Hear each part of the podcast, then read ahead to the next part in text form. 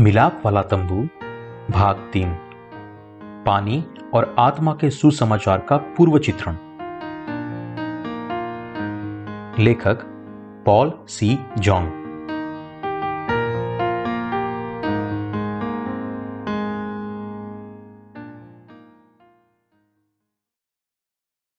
पापियों का उद्धार मिलाप वाले तंबू में प्रकट हुआ।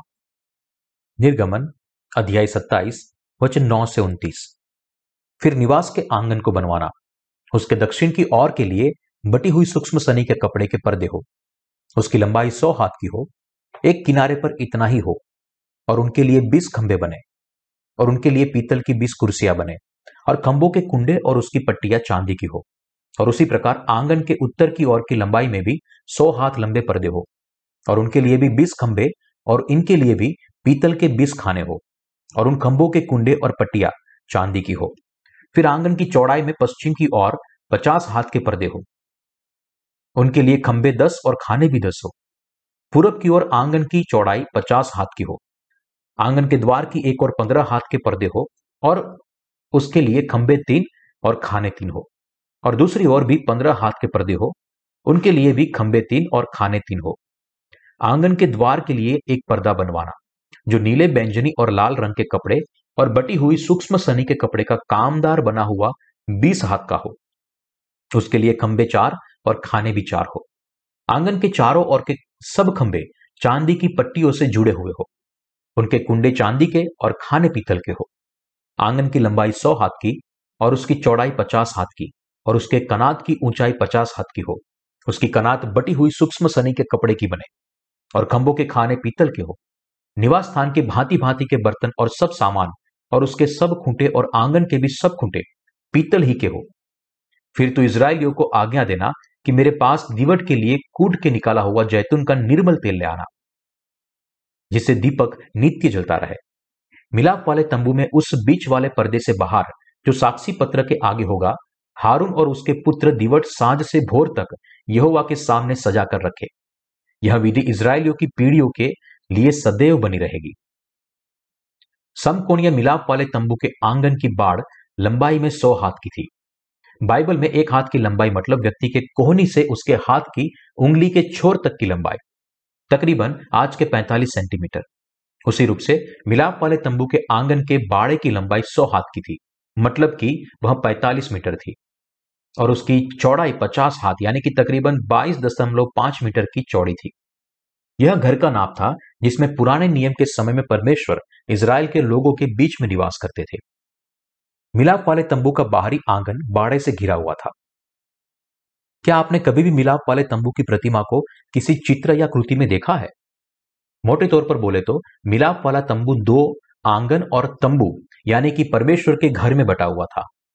परमेश्वर ने इस घर के अंदर पवित्र स्थान नामक एक छोटा ढांचा था। पवित्र स्थान को चार भिन्न आवरणों से ढका गया था।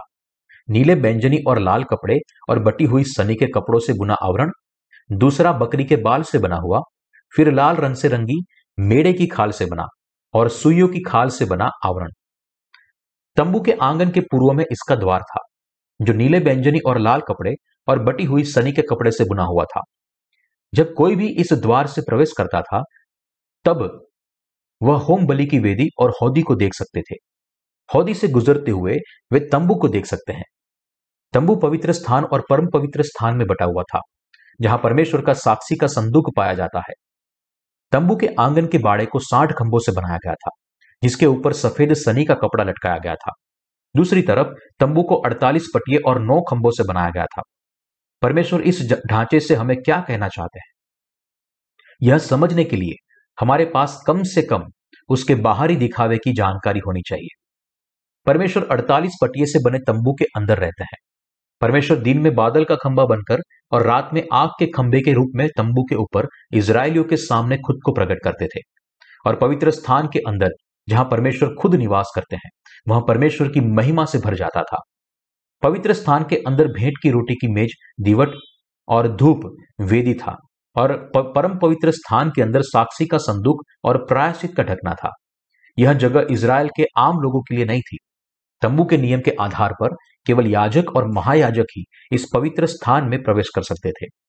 ऐसा लिखा है, ये वस्तुएँ इस रीति से तैयार हो चुकी उस पहले तंबू में याजक हर समय प्रवेश करके सेवा के कार्य संपन्न करते हैं, पर दूसरे में केवल महायाजक वर्ष भर में एक ही बार जाता है और बिना लहू लिए नहीं जाता, जिसे वह अपने लिए और लोगों की भूल चूक के लिए चढ़ाता है। इब्रानियों की पत्री अध्याय नौ, वचन छह और सात। यह हमें बताता है कि आज के युग में जिनके पास सोने का विश्वास है, जो पानी और आत्मा के सुसमाचार पर विश्वास करता है, केवल वे ही परमेश्वर की सेवकाएँ करते हुए उसके साथ जी सकते हैं। भेंट की रोटी की मेज पर रखी गई रोटी का मतलब क्या है? इसका मतलब है परमेश्वर का वचन। धूप वेदी का मतलब क्या है? यह हमें प्रार्थना के बारे में बताता है। परम पवित्र स्थान के अंदर साक्षी का संदूक और प्रायचित का ढकना था, जो शुद्ध सोने से बनाए गए थे, जिसे संदूक के ऊपर रखा गया था। उसके ऊपर करूबो अपनी पांखें फैलाए। अपनी पंख से प्रायश्चित के ढकने को ढके रहते थे और वे प्रायश्चित के ढकने की ओर अपना मुँह करके खड़े थे। यह प्रायश्चित का ढकना था, जहाँ परमेश्वर का अनुग्रह पाया जाता था। साक्षी के संदूक के अंदर दस आज्ञाएँ लिखी, दो पत्थर की तख्तियाँ, हारून की कलिया फूटी हुई छड़ी और मान्ना से भरे कटोरे को रखा गया था। संदूक को सोने से मड़ा गया था और उसके ऊपर करूबो को रखा गया था। जिनका मुँह प्रायश्चित के ढकने की ओर था। जिन्होंने पापों की माफ़ी पाई है, वे कहाँ रहते हैं? जिन्होंने पाप की माफ़ी पाई है, वे पवित्र स्थान के अंदर जिएँगे। पवित्र स्थान को 48 पट्टिए से बनाया गया था, जिन्हें सोने से मड़ा गया था। इसके बारे में सोचे। जब आप सोने से मड़ी 48 पट्टियों से बनी दीवार की ओर देखते हैं तो वह कितनी ज़्यादा चमकदार होगी। वैसे ही पवित्र स्थान के अंदर की सारी चीज़ें और पात्र सोने से बनाए गए थे। और वे इसी तरह चमक रहे थे। तंबू के आँगन में रखे होम बलि की वेदी और हौदी को पीतल से बनाया गया था और आँगन की बाद जो चांदी से मड़े खंभों से और सफ़ेद सनी के कपड़े से बनाया गया था। उसके विपरीत पवित्र स्थान के अंदर के सारे पात्र सोने से बनाए गए थे। दीवट को सोने से बनाया गया था और भेंट की रोटी की मेज को भी। जैसे पवित्र स्थान के अंदर के सारे पात्र और तीन दीवारें चोखे सोने से बनाई गई थी, इसलिए पवित्र स्थान के अंदर हमेशा चमक रहती थी। पवित्र स्थान के अंदर सोने की चमक रहती थी, यह हमें बताता है कि उद्धार पाए हुए संत अपना जीवन परमेश्वर की कलिस्या में बिताएँगे। जो संत पानी और आत्मा के सुसमाचार पर विश्वास करके अपना जीवन जीते हैं, वे पवित्र स्थान में पाए जाने वाले सोने की तरह है। पवित्र स्थान में रहने वाले संतों का जीवन आशीषित है, जो कलिसिया में रहते हैं, वचन का मनन करते हैं, परमेश्वर को प्रार्थना और स्तुति करते हैं और परमेश्वर के सिंहासन के सामने जाते हैं। और हर दिन उसका अनुग्रह प्राप्त करते हैं। यह पवित्र स्थान के अंदर के विश्वास का जीवन है। आपको अपने हृदय में यह रखना होगा कि केवल धर्मी जन जिसने पानी और आत्मा के सुसमाचार के द्वारा उद्धार पाया है, वही पवित्र स्थान के अंदर जीवन जी सकता है। परमेश्वर ने स्पष्ट रूप से पवित्र स्थान के बाहर और अंदर के भाग को अलग किया था। जैसे ज़्यादातर घरों में बाढ़ होती है, वैसे ही तंबू के आँगन में साठ खंभों से बनी बाढ़ थी। जिसे सफ़ेद सनी के कपड़ों से लपेटा गया था। आँगन के पूर्व में नीले बैंजनी और लाल कपड़े और बटी हुई सनी के कपड़े से बुना पर्दा लगाया था, जिसकी चौड़ाई नौ मीटर थी। तंबू का अभ्यास करते समय हमें यह स्पष्ट रूप से समझना चाहिए कि ऐसा विश्वास क्या है जो परमेश्वर हमसे चाहता है। उद्धार पाए हुओं का विश्वास क्या है? और तंबू की सामग्री के द्वारा हमें यह समझना चाहिए कि हमारे प्रभु ने हमें कैसे बचाया है। पवित्र स्थान के अंदर का यह विश्वास क्या है? यह जानने के लिए हमें सबसे पहले ध्यानपूर्वक होदी होम बलि की वेदी और तंबू के आँगन के बाहर बनी बाढ़ की ओर देखना चाहिए। ऐसा करने के द्वारा हम यह ढूंढ सकते हैं कि हमें कौन से विश्वास के द्वारा पवित्र स्थान में प्रवेश करना है। तंबू के बाहरी आँगन में क्या था? वहाँ हौदी और होम बलि की वेदी थी और यह लकड़ी के साठ कंबों से घिरी हुई थी और इसके ऊपर बटी हुई सनी का कपड़ा लटकाया गया था। यह बाढ़ के खंभे बबुल की लकड़ी से बनाए गए थे। जो सख्त होने के बावजूद भी हल्के थे। इस लकड़ी के बने खंभे तकरीबन दो दशमलव पच्चीस मीटर ऊँचे थे, जो साधारण इंसान को इसे फान कर पवित्र स्थान के अंदर जाना असंभव बनाता है। लेकिन यदि इस दीवार के पास कुछ रखकर उसके ऊपर चढ़ा जाए तो आँगन के अंदर क्या है यह देखा जा सकता है। लेकिन इस मदद के बगैर अंदर जाना असंभव था। यह हमें बताता है कि हमारे खुद के प्रयासों से हम कभी भी परमेश्वर के राज्य में प्रवेश नहीं कर सकते। बाहरी आँगन के लकड़ी के खंभे के नीचे पीतल की कुर्सियाँ लगाई गई थी और उसके ऊपर के भाग पर चांदी के खूंटे लगाए गए थे। जिस तरह खंभे खुद से खड़े नहीं रह सकते थे, इसलिए खंभों को एक दूसरों से बांधा गया था और खंभों को सहारा देने के लिए खंभों को खूंटे और डोरियों से बांधा गया था। मिलाप वाले तंबू के आँगन के द्वार को बनाने के लिए कौन सी सामग्री का उपयोग किया गया था? तंबू के आँगन के द्वार को बनाने के लिए नीले बैंजनी और लाल कपड़े और बटी हुई सनी के कपड़े की सामग्री का इस्तेमाल किया गया था। द्वार की ऊंचाई दो दशमलव पच्चीस मीटर और चौड़ाई नौ मीटर थी। वह नीले बैंजनी और लाल कपड़े और बटी हुई सनी के कपड़े से बुना पर्दा था, जिसे चार खंभों पर लटकाया गया था। उसी रूप से जब कोई तंबू के अंदर प्रवेश करने की कोशिश करता था, तब वह आसानी से यह द्वार को ढूंढ सकता था। तंबू के आँगन के द्वार को बनाने के लिए इस्तेमाल हुआ नीला, बैंजनी और लाल कपड़ा और बटी हुई सनी का कपड़ा यह प्रकट करता है कि परमेश्वर अपने पुत्र यीशु की चार सेवकाई के द्वारा हमें बचाएगा। लकड़ी के सारे खंभे और आँगन के बाढ़ का सनी का कपड़ा स्पष्ट रूप से प्रकट करता है कि किस रीति से परमेश्वर अपने बेटे यीशु के द्वारा आपको और मुझे हमारे पापों से बचाएगा। दूसरे शब्दों में, तंबू के आँगन के द्वार के द्वारा परमेश्वर स्पष्ट रूप से उद्धार के रहस्य को प्रकट करता है। आइए हम एक बार और तंबू के आँगन के द्वार के इस्तेमाल हुई सामग्री की ओर चलते हैं। यानी कि नीला, बैंजनी और लाल कपड़ा और बटी हुई सनी का कपड़ा। यीशु पर विश्वास करने के द्वारा उद्धार पाने के लिए यह चार कपड़े हमारे लिए बहुत ही महत्वपूर्ण है। यदि यह सामग्री महत्वपूर्ण नहीं होती तो बाइबल में इसका इतना विस्तार से वर्णन नहीं होता। तंबू के आँगन के द्वार के लिए इस्तेमाल हुई सारी सामग्री परमेश्वर के लिए, हमें बचाने के लिए बहुत ही महत्वपूर्ण थी। हालाँकि द्वार नीला व्यंजनी और लाल कपड़े और बटी हुई सनी के कपड़ों से बना था, यह वास्तविकता पापियों को बचाने के लिए परमेश्वर के लिए महत्वपूर्ण है, क्योंकि यह चार कपड़े परमेश्वर के संपूर्ण उद्धार का प्रकाशन है। इस तरह परमेश्वर ने इसे निर्धारित किया है। इसलिए परमेश्वर ने सीने पर्वत पर मूसा को तंबू का ढांचा दिखाया और उसे ठीक इस योजना के अनुसार तंबू बनाने के लिए कहा। नीले व्यंजनी और लाल कपड़े और बटी हुई सनी के कपड़े का क्या मतलब है? पवित्र स्थान का द्वार नीले व्यंजनी और लाल कपड़े और बटी हुई सनी के कपड़े को बुनकर बनाया गया था। और पवित्र स्थान और परम पवित्र स्थान के बीच का पर्दा भी इन चार कपड़ों से बनाया गया था। केवल इतना ही नहीं, लेकिन महायाजक के एपोद और चपरास भी नीले व्यंजनी और लाल कपड़े और बटी हुई सनी के कपड़े से बुना हुआ था। तो फिर नीला व्यंजनी और लाल कपड़ा और बटी हुई सनी का कपड़ा हमें क्या कहता है? तो फिर हमें बचाने के लिए प्रभु ने जो आवश्यकता था वह नीले व्यंजनी और लाल कपड़ा और बटी हुई सनी का कपड़ा हमसे क्या कहता है? हमें निश्चितता के साथ इस समस्या को नज़दीक से सुलझाना चाहिए। सबसे पहले, नीला कपड़ा हमें यीशु के बपतिस्मा के बारे में बताता है। जो लोग बपतिस्मा के महत्व से अनजान है, वे यह नहीं जानते कि नीला कपड़ा यीशु मसीह के बपतिस्मा को दर्शाता है। उसी रूप से, जिन्होंने नया जन्म नहीं पाया वे यह दावा करते हैं कि नीले कपड़े का मतलब है कि यीशु मसीह खुद परमेश्वर है और वह मनुष्य देह में इस पृथ्वी पर आया। दूसरी ओर बाकी के लोग दावा करते हैं कि नीले कपड़े का मतलब है वचन। हालाँकि बाइबल हमें बताती है कि नीले कपड़े का मतलब यीशु का बपतिस्मा है, जिसके द्वारा उसने पृथ्वी पर आकर जगत के पापों को अपने ऊपर उठाया। पवित्र शास्त्र स्पष्ट रूप से हमें बताता है कि नीला कपड़ा पानी के बपतिस्मा को दर्शाता है, जिसे यीशु ने योहन्ना बपतिस्मा देने वाले से लिया था। तंबू के बारे में वचन को पढ़ते मुझे समझ में आया कि अरे परमेश्वर हमें बताना चाहता है कि यीशु के बपतिस्मा पे हमारा विश्वास का क्या महत्व है।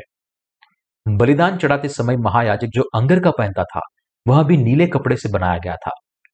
महायाजक ने अपने सिर पर पहनी पगड़ी के ऊपर एक सोने की तख्ती लगाई गई थी और उसे जिस धागे से बांधा गया था, वह भी नीला था और उस सोने की तख्ती पर लिखा हुआ था, यहोवा के लिए पवित्र। हम देख सकते हैं कि महायाजक की पगड़ी पर सोने की तख्ती से बंधा नीला धागा स्पष्ट रूप से यीशु के बपतिस्मा को प्रकट करता है, जो परमेश्वर के लिए पवित्र है।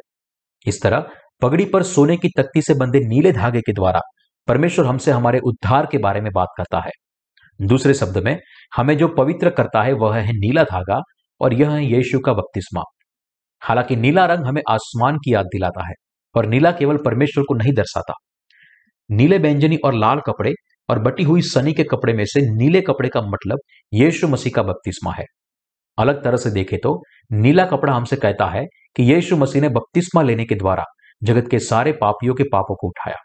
यदि यीशु ने बपतिस्मा लेने के द्वारा सब लोगों के पापों को नहीं उठाया होता तो सारे विश्वासी यहोवा के लिए पवित्र नहीं बन सकते थे। यदि यह यीशु ने लिया हुआ बपतिस्मा नहीं होता तो हम कभी भी परमेश्वर के सामने पवित्र नहीं ठहरते। क्या आप तंबू के आँगन के द्वार को मूसा को दिखाए नमूने के मुताबिक बनवाने के परमेश्वर के आदेश के आत्मिक मतलब को जानते हैं? आँगन का द्वार तंबू तक लेकर जाता है, जहाँ परमेश्वर निवास करते हैं, जो यीशु मसीह को दर्शाता है। कोई भी व्यक्ति यीशु मसीह के बगैर स्वर्ग के राज्य में प्रवेश नहीं कर सकता। आँगन का द्वार जो यीशु को दर्शाता है, वह नीले बैंजनी और लाल कपड़े और बटी हुई सनी के कपड़े से बुना हुआ था, क्योंकि परमेश्वर सत्य को प्रकट करना चाहते थे। जो हमें हमारे उद्धार की ओर लेकर जाता है। बैंजनी कपड़ा पवित्र आत्मा को दर्शाता है। हमसे कहता है कि यीशु राजाओं का राजा है। लाल कपड़ा लहू को दर्शाता है, जो यीशु ने क्रूस पर बहाया। नीला कपड़ा, जैसे बताया, वैसे यीशु के बपतिस्मा को दर्शाता है, जो उसने योहन्ना बपतिस्मा देने वाले से लिया। इसलिए नीला व्यंजनी और लाल कपड़ा हमें यीशु के बपतिस्मा, परमेश्वर के देह धारण और क्रूस पर उसकी मृत्यु के बारे में बताता है। इन तीन कपड़ों में प्रकट हुए यीशु के कार्य हमें विश्वास देते हैं जो हमें पवित्रता के साथ यहुआ के सामने जाने के योग्य बनाता है। यीशु खुद परमेश्वर, मनुष्य की देह में इस पृथ्वी पर आया, बपतिस्मा लेने के द्वारा पापियों के अपराधों को खुद पर ले लिया और सारे पापों के न्याय को सहा और अपने लहू को बहाया। यह नीले व्यंजनी और लाल कपड़ों का आत्मिक रहस्य है। हो सकता है कि आप अब तक नीले कपड़े को परमेश्वर या उसके वचन के बारे में सोचते थे, लेकिन अब आपको स्पष्ट रूप से समझना चाहिए कि वास्तव में यह यीशु मसीह का बपतिस्मा है। जिस बपतिस्मा के द्वारा यीशु ने हमारे सारे पापों को उठाया, वह महत्वपूर्ण है और उसे उसके कार्य से निकाल नहीं सकते। उसी रूप से पुराने नियम के तंबू के द्वारा परमेश्वर हमें उससे महत्व को बताते हैं। यीशु का बपतिस्मा वह तरीका था जिसके ज़रिए उसने हमारे सारे पापों को उठाया। तंबू के बाड़े के खंभे बबुल की लकड़ी से बने थे। इन खंभों के नीचे पीतल की कुर्सियाँ लगाई गई थी और उनके ऊपर चांदी के खूंटे लगाए गए थे। यह हमें बताता है कि पापियों का उनके पापों के लिए न्याय होना चाहिए। जिन लोगों का न्याय पहले एक बार हो चुका है, केवल वे ही उद्धार पा सकते हैं। अब तक जिनका न्याय नहीं हुआ, पर इसलिए नहीं बचाए गए, वे अपने पापों की वजह से जब परमेश्वर के सामने जाएँगे, अनंत शिक्षा को पाएँगे। जैसा रोमियो की पत्री अध्याय छह वचन तेईस में लिखा गया है, पाप की मजदूरी तो मृत्यु है। पापी अपने पाप के लिए परमेश्वर के न्याय के हकदार है। इसलिए एक बार पापियों का न्याय होना चाहिए और फिर परमेश्वर के अनुग्रह से फिर से वे जीवन को पा सकते हैं। यही है नया जन्म प्राप्त करना। नीले कपड़े का विश्वास कि यीशु ने बपतिस्मा लेने के द्वारा हमारे सारे पापों को उठा लिया और लाल कपड़े का विश्वास कि यीशु ने क्रूस पर न्याय को सहकर सारे पापियों को बचाया है। यही विश्वास हमारे पापों के लिए हमें एक बार मारता है और नया जन्म देता है। आपको समझना चाहिए कि अनंत दंड केवल उन लोगों का इंतज़ार कर रहा है जो विश्वास से न्याय से नहीं गुजरते। यीशु के बपतिस्मा के द्वारा मसीह ने हमें हमारे सारे पापों से बचाने के लिए, हमारे सारे पापों को सहा। यीशु ने हमारे पापों को उठाने के लिए योहन्ना बपतिस्मा देने वाले से बपतिस्मा लिया था। यीशु खुद परमेश्वर है और फिर भी हमें बचाने के लिए वह मनुष्य की देह में इस पृथ्वी पर आया। मनुष्य जाति के प्रतिनिधि योहन्ना बपतिस्मा देने वाले से बपतिस्मा लेने के द्वारा पापियों के सारे अपराधों को उठाया और क्रूस पर खुद का जीवन देकर और लहू और पानी बहाकर पापियों की जगह उसका न्याय हुआ। तंबू के आँगन के द्वार विस्तृत रूप से यीशु के कार्यों के बारे में हमें बताता है, जो उसने हमारे उद्धारकर्ता के रूप में परिपूर्ण किया। तंबू के आँगन के द्वार के द्वारा परमेश्वर स्पष्ट रूप से हमसे कहता है कि यीशु पापियों का उद्धारकर्ता बना है। बटी हुई सनी का कपड़ा पुराने और नए नियम के वचन को दर्शाता है, जो बहुत ही गहरे और एक दूसरे के पूरक है। कितने विस्तार पूर्वक यह दोनों एक दूसरे के साथ जुड़कर बटी हुई सनी का कपड़ा बनाते हैं। इस बटी हुई सनी के कपड़े के द्वारा परमेश्वर विस्तार पूर्वक हमें बताते हैं कि उसने हमें कैसे बचाया। जब हम बिछौने की ओर देखते हैं, तब हम देखते हैं कि उसे भिन्न भिन्न धागों से बुना गया है। उसी तरह, परमेश्वर ने इसराइलियों से कहा कि वे तंबू के आँगन का द्वार नीले व्यंजनी और लाल कपड़े और बटी हुई सनी के कपड़े को बुनकर बनाए।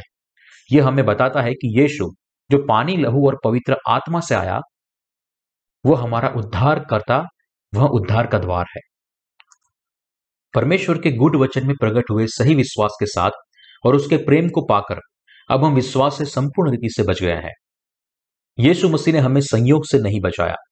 जब हम तंबू की ओर देखते हैं, तब हम यह देख सकते हैं। यीशु ने वास्तव में पापियों को बचाया है। जब हम केवल बाड़े के खंभों की ओर देखते हैं, तब हम समझ सकते हैं कि उसने कितने विस्तार पूर्वक हमें बचाया है। क्यों खंभों की संख्या साठ है? यह इसलिए क्योंकि छह नंबर मनुष्य को दर्शाता है। जबकि तीन नंबर परमेश्वर को दर्शाता है। प्रकाशित वाक्य तेरह में छह का चिन्ह आता है और परमेश्वर हमसे कहता है कि यह नंबर पशु का नंबर है। और इसलिए बुद्धिमान ही इस नंबर के रहस्य को जानता है। इसलिए छह नंबर का मतलब है कि मनुष्य परमेश्वर की तरफ़ पेश आता है। मनुष्य की इच्छा क्या है? क्या यह संपूर्ण देवीय व्यक्ति बनना नहीं है? यदि हम वास्तव में देवीय व्यक्ति बनना चाहते हैं तो हमें यीशु पर विश्वास करने के द्वारा नया जन्म प्राप्त करना चाहिए और परमेश्वर की संतान बनना चाहिए। छासठ खंबे इस बात के बड़े विस्तार से बताते हैं। हालाँकि विश्वास करने की बजाय लोग घमंड करते हैं और बुरे काम करते हैं। अपने खुद के द्वारा इस देवीय व्यक्तित्व में हिस्सा लेने की कोशिश करते हैं। केवल इसी कारण से लोगों ने अभिलाषा के चलते सारे वचनों को फिर से व्याख्या किया है और मनुष्य निर्मित बातों पर विश्वास करते हैं। क्योंकि उनके पास विश्वास नहीं है, लेकिन केवल अभिलाषा है जो परमेश्वर के विरुद्ध में है। इस देह की अभिलाषा के कारण वे खुद से देह की संपूर्णता को प्राप्त करने की कोशिश करते हैं और अंत में वे वचन से बहुत दूर चले जाते हैं। उद्धार के वचन मिलाप वाले तंबू के सारे पात्र में प्रकट हुए हैं। यीशु मसीह को सारे पापियों को बचाने और उन्हें पवित्र स्थान में खींचने के लिए तंबू के सारे पात्र और सामग्री आवश्यक है। होम बलि की वेदी आवश्यक थी, हौदी आवश्यक थी और खंबे पीतल की कुर्सियाँ, चांदी के खूंटे, कुंडी और चांदी की पट्टियाँ आवश्यक थी। यह सारी चीज़ें पवित्र स्थान के बाहर पाए जाने वाले पात्र थे और उनकी सामग्री पापी को धर्मी बनाने के लिए आवश्यक थी। यह सारी चीज़ें पापियों को परमेश्वर के राज्य में प्रवेश करने के योग्य बनाने के लिए आवश्यक थी, लेकिन उन सब में सबसे महत्वपूर्ण नीला कपड़ा था। नीला बेंजनी और लाल कपड़े का इस्तेमाल तंबू के आँगन के द्वार को बनाने के लिए हुआ था। यह कपड़े यीशु के तीन कार्य को दर्शाते हैं। जो हमारे लिए आवश्यक है। जब हम परमेश्वर पर विश्वास करते हैं, पहला, यीशु ने इस पृथ्वी पर आकर अपने बपतिस्मा के द्वारा हमारे सारे पाप खुद पर ले लिए। दूसरा, यीशु परमेश्वर है। और तीसरा, यीशु ने यर्दन नदी में योहन्ना के द्वारा जो हमारे सारे पापों का स्वीकार किया था, उनका दंड चुकाने के लिए वह क्रूस पर मरा। यह विश्वास का सही क्रम है, जो पापियों को उद्धार पाने और धर्मी बनने के लिए आवश्यक है। जब हम बाइबल पढ़ते हैं तब हम समझ सकते हैं कि हमारा प्रभु कितना असरल है। हम स्पष्ट रूप से ढूंढ सकते हैं कि जिसने हमें इस बटी हुई सनी के कपड़े की तरह विस्तृत रूप से बचाया है, वह और कोई नहीं, लेकिन खुद परमेश्वर है। उसके अतिरिक्त, परमेश्वर ने इसराइलियों से नीले व्यंजनी और लाल कपड़े और बटी हुई सनी के कपड़ों को बुनकर तंबू के आँगन के द्वार को बनवाया, जो नौ मीटर चौड़ा था। उसी रूप से परमेश्वर ने यह सुनिश्चित किया कि जो कोई भी तंबू की ओर देखता है, वह दूर से भी तंबू के आँगन के द्वार को आसानी से पहचान सके। तंबू के आँगन के खंभों के ऊपर लटकता हुआ बटी हुई सनी का कपड़ा परमेश्वर की पवित्रता को दर्शाता है। उसी रूप से हम समझ सकते हैं कि पापी तंबू के पास जाने की हिम्मत नहीं कर सकता और वे केवल तभी उसके आँगन में प्रवेश कर सकते हैं, जब वे तंबू के आँगन के द्वार में बुने नीले बेंजनी और लाल कपड़े में प्रकट हुए यीशु की सेवकाई पर विश्वास करने के द्वारा उद्धार पाए। इस तरह परमेश्वर ने पापियों को इस योग्य बनाया कि वह जान पाए कि यीशु मसीह ने उनके सारे पापों को मिटा दिया है और उन्हें पानी, लहू और पवित्र आत्मा के द्वारा बचाया है। केवल इतना ही नहीं, लेकिन आँगन के द्वार समेत तंबू को बनाने वाली सारी सामग्री हमें यह वचन दिखाती है कि परमेश्वर के लिए पापी को धर्मी बनाने के लिए यह सब आवश्यक था, क्योंकि परमेश्वर ने इसराइलियों को तंबू के आँगन का द्वार इतना बड़ा बनाने के लिए कहा था कि सब उसे ढूंढ सके। और क्योंकि यह द्वार नीले व्यंजनी और लाल कपड़े और बटी हुई सनी के कपड़े को बुनकर बनाया गया था, इसलिए परमेश्वर ने सबको वचन के महत्व को स्पष्ट रूप से समझने के लिए योग्य बनाया है, जो पापियों को धर्मी बना सकता है। तंबू के आँगन का द्वार हमसे कहता है कि परमेश्वर ने हमें संपूर्ण रीति से बचाया है, जो बबुल की लकड़ी के समान थे। पाप से नीले कपड़े, लाल कपड़े और बैंजनी कपड़े की ओर। परमेश्वर ने यह निर्धारित किया है कि जो कोई इस पर स्पष्ट रूप से विश्वास करेगा, केवल वही पवित्र स्थान, यानी कि परमेश्वर के घर में प्रवेश कर सकता है। यीशु मसीह इस अर्थ के ज़रिए हमें क्या बता रहे हैं? परमेश्वर हमसे कहता है कि हमें सोने की तरह चमकते हुए विश्वास के जीवन को जीने के लिए पहले यीशु के बपतिस्मा के द्वारा हमारे पापों को साफ़ करना चाहिए। इसीलिए परमेश्वर ने खुद मूसा को तंबू का नमूना दिखाया और मूसा के द्वारा उसे बनवाया और इसराइल के लोगों को तंबू की स्थापना के द्वारा अपने पापों की माफ़ी पाने के योग्य बनाया।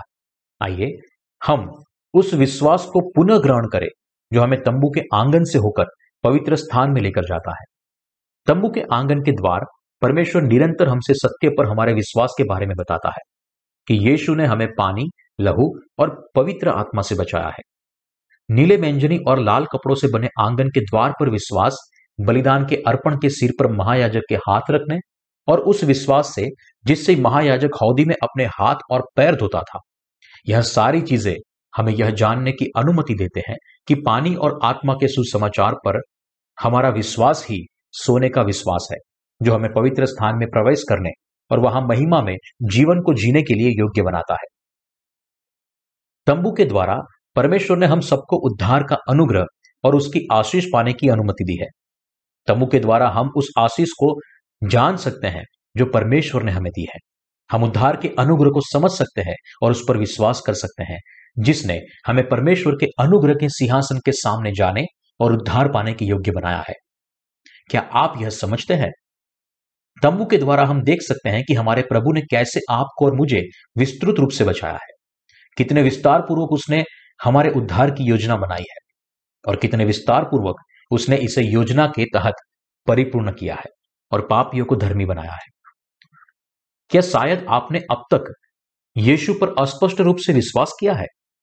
क्या आप मानते थे कि नीला रंग केवल आसमान का है? क्या आप केवल बैंजनी और लाल रंग के विश्वास के बारे में जानते थे कि यीशु राजाओं का राजा इस पृथ्वी पर आया और क्रूस पर हमें बचाया? और क्या आप इस अनुसार विश्वास करते थे? यदि ऐसा है तो अब सच्चे विश्वास को ढूँढने का समय हो गया है। मैं आशा करता हूँ कि आप सब स्पष्ट रूप से यीशु के बपतिस्मा के बारे में जाने, नीले रंग का विश्वास और इस प्रकार परमेश्वर ने दिए हुए उद्धार के अनुग्रह को समझे और विश्वास करें। परमेश्वर ने केवल हमें लहू और पवित्र आत्मा से नहीं बचाया। क्यों? क्योंकि परमेश्वर स्पष्ट रूप से हमें नीले बैंजनी और लाल रंग के बारे में बताता है और इन तीन कपड़ों के द्वारा वह हमसे कहता है कि कैसे यीशु ने हमें बचाया है। तंबू के द्वारा हमारे प्रभु ने हमें यीशु के उद्धार के कार्य को विस्तार पूर्वक दिखाया है। मूसा को तंबू बनाने का आदेश देने के बाद और इस तंबू के द्वारा परमेश्वर ने वायदा किया कि वह हमें इस रीति से बचाएगा। जैसे वायदा किया था, यीशु मसीह की देह में आए और यर्दन नदी के पानी में बपतिस्मा लेने के द्वारा हमारे पापों को ले लिया। उसके बपतिस्मा के द्वारा वास्तव में यीशु ने पापियों को उनके पाप से बचाया। कितना गहन है, यह कितना सच्चा है यह, और हमारा उद्धार कितना निश्चित है। अब हम पवित्र स्थान में प्रवेश करते हैं। तब हम दीवट भेंट की रोटी की मेज और धूप वेदी को देख सकते हैं। परम पवित्र स्थान में प्रवेश करने से पहले हम कुछ समय इस पवित्र स्थान में जीते हैं, जो सोने से चमक रहा है और वचन की रोटी को खाते हैं। कितना आशीषित है यह। परमेश्वर के राज्य में प्रवेश करने से पहले हम उसकी कलिसिया में पानी और आत्मा के सुसमाचार से पूरी तरह उद्धार पाए हुए व्यक्ति के तौर पर जीवन जीते हैं। परमेश्वर की कलिसिया, जो हमें जीवन की रोटी देता है, वह पवित्र स्थान है। पवित्र स्थान में, अर्थात परमेश्वर की कलिसिया, वहाँ दीवट भेंट की रोटी की मेज और धूप वेदी थी। दीवट अपने पुष्प कोष डालिया, कटोरे और फूलों को चोखे सोने से बनाया गया था। चोखे सोने से बनाया गया दीवट हमें कहता है कि हम धर्मियों को परमेश्वर की कलिसिया के साथ जुड़ना चाहिए। भेंट की रोटी की मेज पर अखमेरी रोटी को रखा जाता था, जो परमेश्वर के शुद्ध वचन को दर्शाता है, जो संसार की बुरी शिक्षाओं से स्वतंत्र है। परमेश्वर का पवित्र स्थान, अर्थात परमेश्वर की कलिसिया, इस शुद्ध परमेश्वर के वचन का प्रचार करती है, जो बिना किसी खमीर के हैं। और परमेश्वर के सामने कुछ भी बुरा किए बिना शुद्ध विश्वास के साथ जीवन जीते हैं। परम पवित्र स्थान के पर्दे के सामने धूप वेदी को रखा गया था। धूप वेदी यह जगह थी, जहाँ परमेश्वर को प्रार्थना की जाती थी। पवित्र स्थान के पात्र के द्वारा परमेश्वर हमसे कहता है कि जब हम उसके सामने जाते हैं, तब हमारे अंदर एकता उसके शुद्ध वचन पर विश्वास और प्रार्थना होना चाहिए। केवल धर्मी प्रार्थना कर सकता है, क्योंकि परमेश्वर केवल धर्मियों की प्रार्थना ही सुनते हैं। और सब लोग उत्साहपूर्वक प्रार्थना करते हैं, इसलिए वे परमेश्वर से मिल सकते हैं, ऐसा नहीं है। इसी तरह पवित्र स्थान हमें कहता है कि परमेश्वर की कलिसिया में उद्धार पाना हमारे लिए कितनी अद्भुत बात है। तंबू के लिए इस्तेमाल हुई मुख्य सामग्री, नीला कपड़ा, लाल कपड़ा, बपतिस्मा के द्वारा हमारे सारे पापों को लेकर यीशु क्रूस पर मरा और हमारे पापों का दंड सहा। और मैंजनी कपड़ा उस विश्वास को दर्शाता है जो हमारे पास होना चाहिए। यह तीन चीज़ें हमारे संपूर्ण विश्वास को बनाती है। जब हम विश्वास करते हैं कि यीशु परमेश्वर का पुत्र है और खुद परमेश्वर है और उसने हमें बचाया है, केवल तभी हम पवित्र स्थान में प्रवेश कर सकते हैं, जो सोने से चमकता है और परमेश्वर का निवास स्थान है।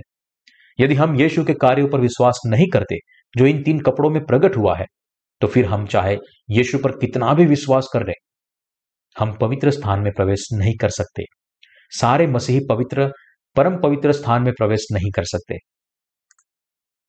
वे लोग जो गलत विश्वास के साथ मिलाप वाले तंबू के आँगन में प्रवेश करने की कोशिश करते हैं।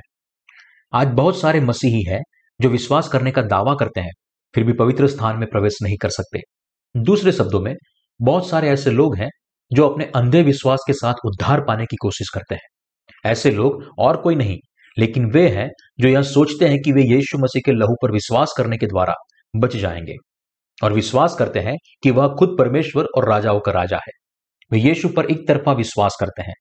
केवल यीशु के लहू पर विश्वास करते हुए वे होम बलि की वेदी के सामने खड़े होते हैं और अंधी प्रार्थना करते हैं। प्रभु, आज भी मैं पापी हूँ। मुझे माफ़ कर दीजिए। प्रभु प्रभु, आप मेरी जगह क्रूस पर चढ़े और मेरे इसलिए आपको मेरा सारा धन्यवाद देता हूँ। अरे प्रभु, मैं आपसे बहुत प्रेम करता हूँ। सुबह यह करने के बाद वे अपने जीवन में लौटते हैं और फिर से शाम को होम बलि की वेदी के सामने आते हैं और फिर से वही प्रार्थना करते हैं। जो लोग हर सुबह, हर शाम और हर महीने होम बलि की वेदी का आश्रय लेते हैं, वे नया जन्म पाए हुए नहीं है। लेकिन अपने खुद की सोच से वे गलत विश्वास में पड़ गए हैं। वे होम बलि की वेदी पर अपना बलिदान का अर्पण रखते हैं और आग से अपना बलिदान अर्पण करते हैं, क्योंकि आग में मांस जल जाता है। इसलिए जलते हुए मांस की सुगंध फैलती है और सफ़ेद और काला धुआँ निरंतर उठता रहता है। होम बलि की वेदी वो जगह नहीं है, जहाँ हम परमेश्वर के सामने हमारे पापों को दूर करने के लिए रोते हैं, लेकिन वास्तव में वह वो जगह है, जो हमें नरक की आग की याद दिलाती है।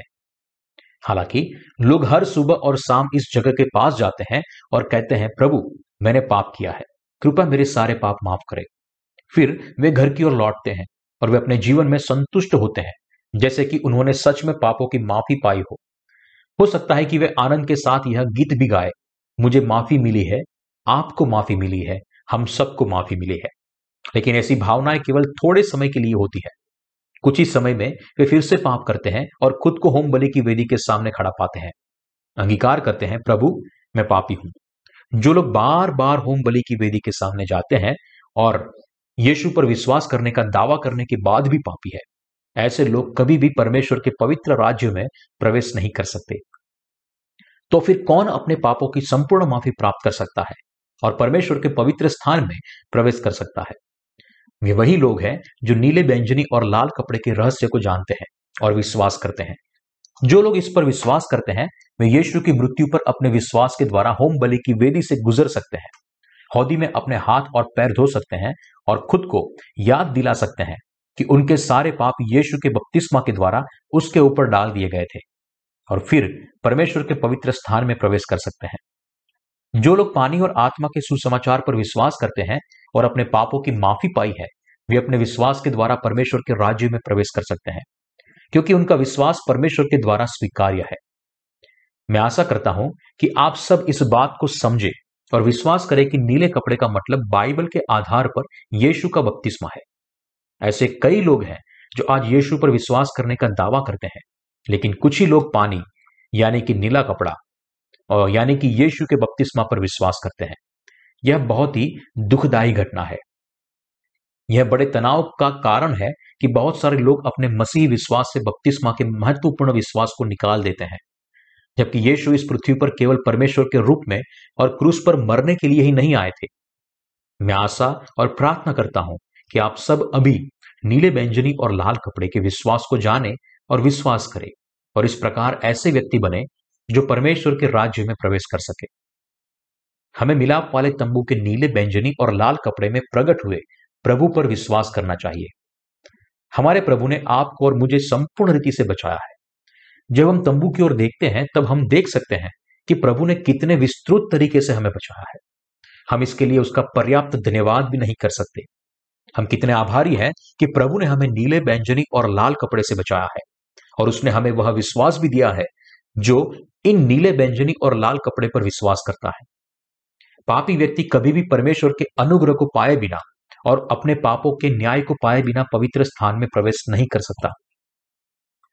कैसे कोई व्यक्ति जिसने अपने पापों का न्याय भी प्राप्त नहीं किया, वह तंबू का द्वार भी खोल सकता है और पवित्र स्थान में प्रवेश कर सकता है?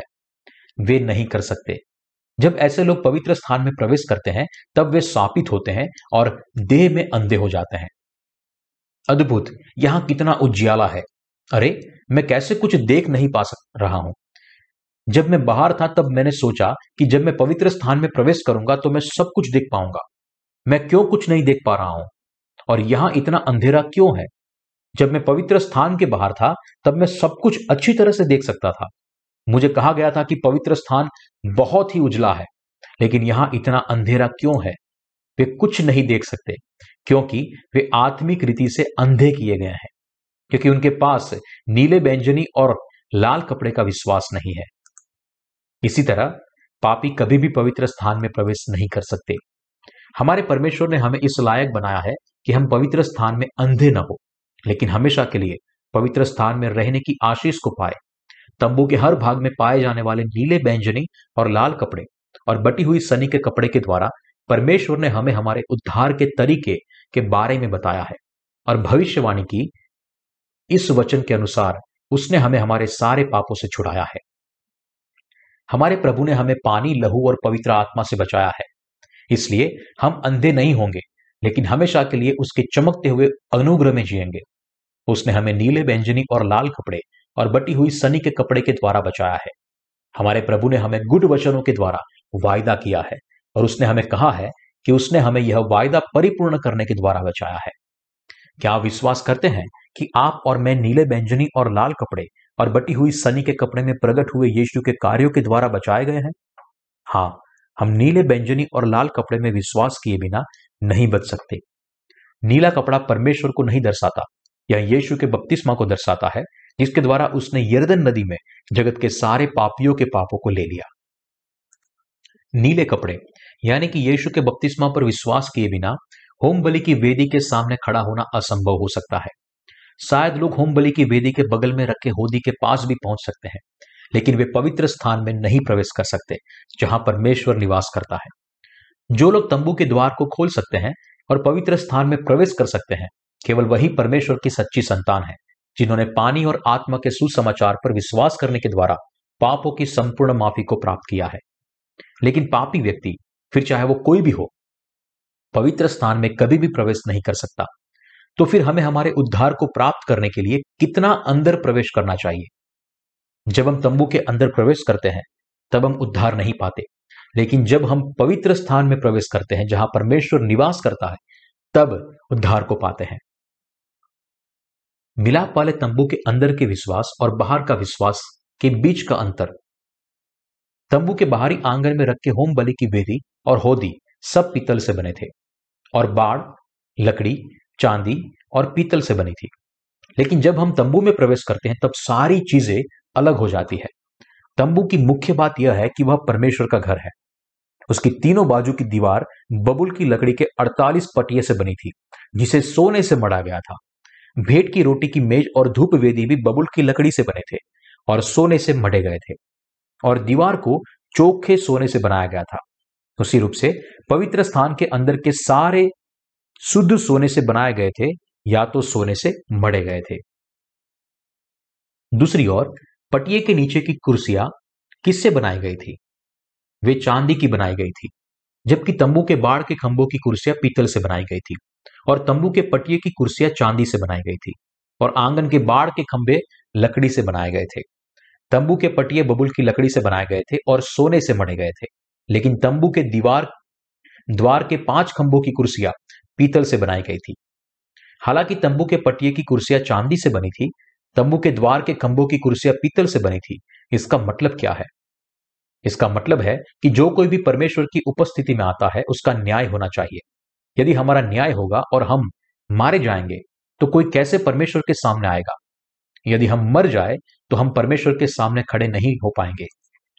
तंबू के द्वार के पाँच खंभों के लिए इस्तेमाल हुए पीतल के द्वार, परमेश्वर हमसे कहता है कि भले ही हमारे पाप के लिए हमारा न्याय हो, लेकिन यीशु ने अपने बपतिस्मा के द्वारा हमारे सारे पापों को ले लिया है और उन पापों के लिए हमारी जगह उसका न्याय हुआ है। हमारे पापों की वजह से हमारा न्याय होना था, लेकिन हमारी जगह इन पापों के सारे न्याय को किसी और ने सह लिया। हमारी जगह कोई और मरा, हमारी जगह जिसका न्याय हुआ और मरा वो और कोई नहीं, लेकिन यीशु मसीह है। नीले कपड़े के द्वारा प्रकट हुआ विश्वास, वो विश्वास है जो मानता है कि यीशु मसीह ने हमारे सारे पापों का स्वीकार किया है और इस प्रकार हमारे सारे पापों को माफ़ किया है। जिसे यीशु के बपतिस्मा के द्वारा उसके ऊपर डाले गए हमारे पापों की वजह से परमेश्वर ने यीशु का जीवन ले लिया। इसलिए अब हमारे पापों के न्याय का सामना नहीं करना है। लाल कपड़े में प्रकट हुआ विश्वास यीशु के क्रूस पर बहाए हुए लहू पर विश्वास करता है। यह विश्वास मानता है कि जिसका सामना हमें करना था, उन पापों को, दंड को यीशु मसीह ने उठा लिया। जो लोग यीशु के बपतिस्मा पर विश्वास करने के द्वारा उनके सारे पाप उसके ऊपर डालते हैं और इन पापों के कारण यीशु ने क्रूस पर लहू बहाकर मृत्यु को सहा, इस पर विश्वास करते हैं, केवल वे ही पवित्र स्थान में प्रवेश कर सकते हैं। यही कारण है कि तंबू के दीवार की कुर्सियाँ पीतल से बनाई गई थी। उसी तरह हमें मसीह के लहू में विश्वास करना चाहिए। जिसने अपने बपतिस्मा के द्वारा हमारे सारे पापों को अपने ऊपर ले लिया और हमारी जगह न्याय को सहा। परमेश्वर ने निर्धारित किया था कि जो लोग यह विश्वास करते हैं कि उन्होंने बचाने वाला यीशु मसीह खुद परमेश्वर है, यीशु का बपतिस्मा और सच्चाई कि यीशु ने उनकी जगह पाप पाप के न्याय को सहा, केवल वे ही पवित्र स्थान में प्रवेश करने की योग्य है। परमेश्वर ने केवल उन लोगों को पवित्र स्थान में प्रवेश करने की अनुमति दी थी जिनका उनके पापों के कारण न्याय हुआ हो। और जो विश्वास करते हो कि यीशु ने उन्हें उनके सारे पापों से बचाया है। तंबू के द्वार के खंभों की कुर्सियाँ को पीतल से बनाया गया था। पीतल की कुर्सियों का आत्मिक मतलब है कि परमेश्वर ने आदम के वंशज के रूप में पैदा हुए पापियों को पवित्र स्थान में रहने की अनुमति केवल तब दी है जब उनके पास नीले कपड़े, लाल कपड़े के स्थान पर यीशु का न्याय हो और बैंजनी कपड़े पर विश्वास हो। पीतल से बने द्वार के पाँच खंबे हमें परमेश्वर के सुसमाचार के बारे में कहते हैं, जो रोमियो अध्याय छह वचन तेईस में लिखा है, क्योंकि पाप की मजदूरी तो मृत्यु है, लेकिन परमेश्वर का वरदान हमारे प्रभु यीशु मसीह में अनंत जीवन है। यीशु ने पानी, लहू और आत्मा से हमारे सारे पापों को माफ़ किया है। हमें परमेश्वर के वचन को अनदेखा नहीं, लेकिन उस पर विश्वास करना चाहिए। यीशु पर विश्वास करने का मतलब यह नहीं है कि आपका उद्धार होगा। आपके कलिसिया में हिस्सा लेने का यह मतलब नहीं है कि आपका नया जन्म हो चुका है। हमारे प्रभु ने योहन्ना तीन में कहा है कि जिन लोगों का पानी और आत्मा से नया जन्म हुआ है, केवल वे ही परमेश्वर के राज्य को देखेंगे और उसमें प्रवेश करेंगे। यीशु ने दृढ़ता से यहूदी अगवे और परमेश्वर पर विश्वास करने वाले निकोदिमुस से कहा, तुम यहूदी गुरु हो और फिर भी यह नहीं जानते कि नया जन्म कैसे पाए। जब कोई व्यक्ति पानी और आत्मा से नया जन्म पाता है केवल तभी वह परमेश्वर के राज्य को देखता है और उसमें प्रवेश करता है। जो लोग यीशु पर विश्वास करते हैं, वे केवल तभी नया जन्म पा सकते हैं, जब उनके पास नीले कपड़े, लाल कपड़े और बैंजनी कपड़े का विश्वास हो। क्योंकि बहुत सारे लोग इस सत्य पर विश्वास किए बिना यीशु पर विश्वास करते हैं, इसलिए वे ना तो नया जन्म पा सकते हैं, ना ही वे नया जन्म पाने के वचन को जान पाते हैं। हमारे प्रभु ने स्पष्टता से हमें कहा है कि भले ही यदि तुम यीशु पर विश्वास करने का दावा करो, लेकिन यदि हमने नया जन्म नहीं पाया है तो हम कभी भी पवित्र स्थान, यानी कि पिता के राज्य में प्रवेश नहीं कर सकते और ना ही विश्वास का योग्य जीवन जी सकते हैं। हमारे मनुष्य निर्मित विचारों में हम सोचते हैं कि यदि हमारे सारे मसीहों का जन्म प्राप्त करना स्वीकार किया जाए तो कितना अच्छा होगा। ऐसा क्यों नहीं है? यदि हम यीशु ने मनुष्य जाति को बचाने के लिए क्या किया, उसे जाने बिना केवल यीशु का नाम लेने से और उस पर हमारे विश्वास का दावा करने से उद्धार को प्राप्त करते तो लोगों के लिए यीशु पर विश्वास करना बहुत ही आसान होता। तब भी हम नए मसीहों को मिलते हैं तो हम परमेश्वर का धन्यवाद करते हैं और गाते हैं, मुझे माफ़ी मिली है, आपको माफ़ी मिली है, हम सबको माफ़ी मिली है। बहुत सारे मसीह लोग तो है तो जो गवाही का क्या महत्व रह जाता है? सब कुछ अच्छा चल रहा है। क्या यह अद्भुत नहीं है? यदि ऐसा होता तो लोग बड़ी आसानी से उद्धार के बारे में सोचते, क्योंकि जो कोई भी यीशु का नाम लेता है, वह उद्धार पाता है, और वे चाहे जैसा जीवन जिए, फिर भी उनका उद्धार होगा। लेकिन परमेश्वर ने हमसे कहा है कि हम ऐसे अंधे विश्वास के साथ कभी भी नया जन्म नहीं पा सकते। उसके विपरीत, उसने हमसे कहा है कि जो लोग पानी और आत्मा के सुसमाचार को जाने बिना उद्धार पाने का दावा करते हैं, वे नियम विरुद्ध जीवन को जीते हैं। आपकी देह नहीं, लेकिन आपकी आत्मा का नया जन्म हुआ है। यीशु मनुष्य बना, इस पृथ्वी पर आया और हमें पानी और आत्मा के सुसमाचार के द्वारा बचाया। यीशु यीशु के सांसारिक पिता बड़े थे और यीशु ने इस बड़े पिता के नीचे अपने परिवार की सेवा की। उसने खुद अपने जीवन के पहले उनतीस साल बड़े का काम किया। लेकिन जब वह तीस साल का हुआ, तब उसे अपना दैवीय कार्य शुरू करना था और अपनी सार्वजनिक सेवकाई को आगे बढ़ाना था। जैसे यीशु के पास मनुष्य और दैवीय दोनों स्वभाव थे, वैसे ही हम नया जन्म पाए हुए लोगों के पास भी दो भिन्न स्वभाव है। हमारे पास देह और आत्मा दोनों है। हालाँकि, जब किसी व्यक्ति का आत्मा नया जन्म पाया हुआ नहीं होता, फिर भी वह यीशु पर विश्वास करने का दावा करता है तो वह व्यक्ति नया जन्म पाया हुआ व्यक्ति नहीं हो सकता। अर्थात उनके पास नया जन्म पाया हुआ आत्मा नहीं है। यदि कोई व्यक्ति अपनी आत्मा में नया जन्म पाए बिना यीशु पर विश्वास करने की कोशिश करता है तो यह व्यक्ति निकोदिमुस की तरह है, जो देह में नया जन्म पाने की कोशिश करता है। पर यह कभी भी वास्तव में नया जन्म पाने वाला व्यक्ति नहीं बन सकता। हालाँकि यीशु खुद परमेश्वर था, फिर भी वह देह में मनुष्यों की तरह कमजोरियों से भरा हुआ था। उसी तरह जब हम कहते हैं कि हमने नया जन्म पाया है तो उसका मतलब है कि हमारी आत्मा ने नया जन्म पाया है। हमारी देह ने नहीं। यदि यीशु पर विश्वास करने का दावा करने वाले लोग नया जन्म पाए हुए होते तो मैं उदार पादरी के रूप में जाने जाने की कोशिश करता। क्यों?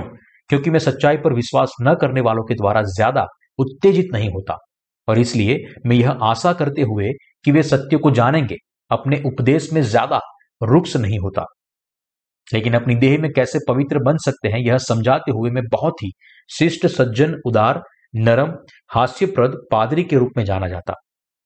निसंदेह, मैं अपनी छवि को इस प्रकार सुंदर बना सकता हूँ। लेकिन मैं ऐसा कभी नहीं करूँगा। यह इसलिए नहीं कि मेरे अंदर आपके मन में कोई प्रभाव छोड़ने की कोई काबिलियत नहीं है। यह पादरी वास्तव में यीशु की तरफ़ पवित्र और दयालु है। यह इसलिए क्योंकि मनुष्य की देह बदल नहीं सकती। और देह में दयालु, उदार और कृपालु बनने का मतलब यह नहीं है कि वह व्यक्ति नया जन्म पाई हुई धर्मी व्यक्ति है। कोई भी व्यक्ति देह में नया जन्म नहीं पा सकता। यह आत्मा है, जिसे परमेश्वर के वचन पर विश्वास करने के द्वारा नया जन्म पाना चाहिए। जब आप यीशु पर विश्वास करते हैं, तब आपको सत्य जानना चाहिए। युहन्ना अध्याय आठ, वचन बत्तीस में लिखा है, तुम सत्य को जानोगे और सत्य तुम्हें स्वतंत्र करेगा।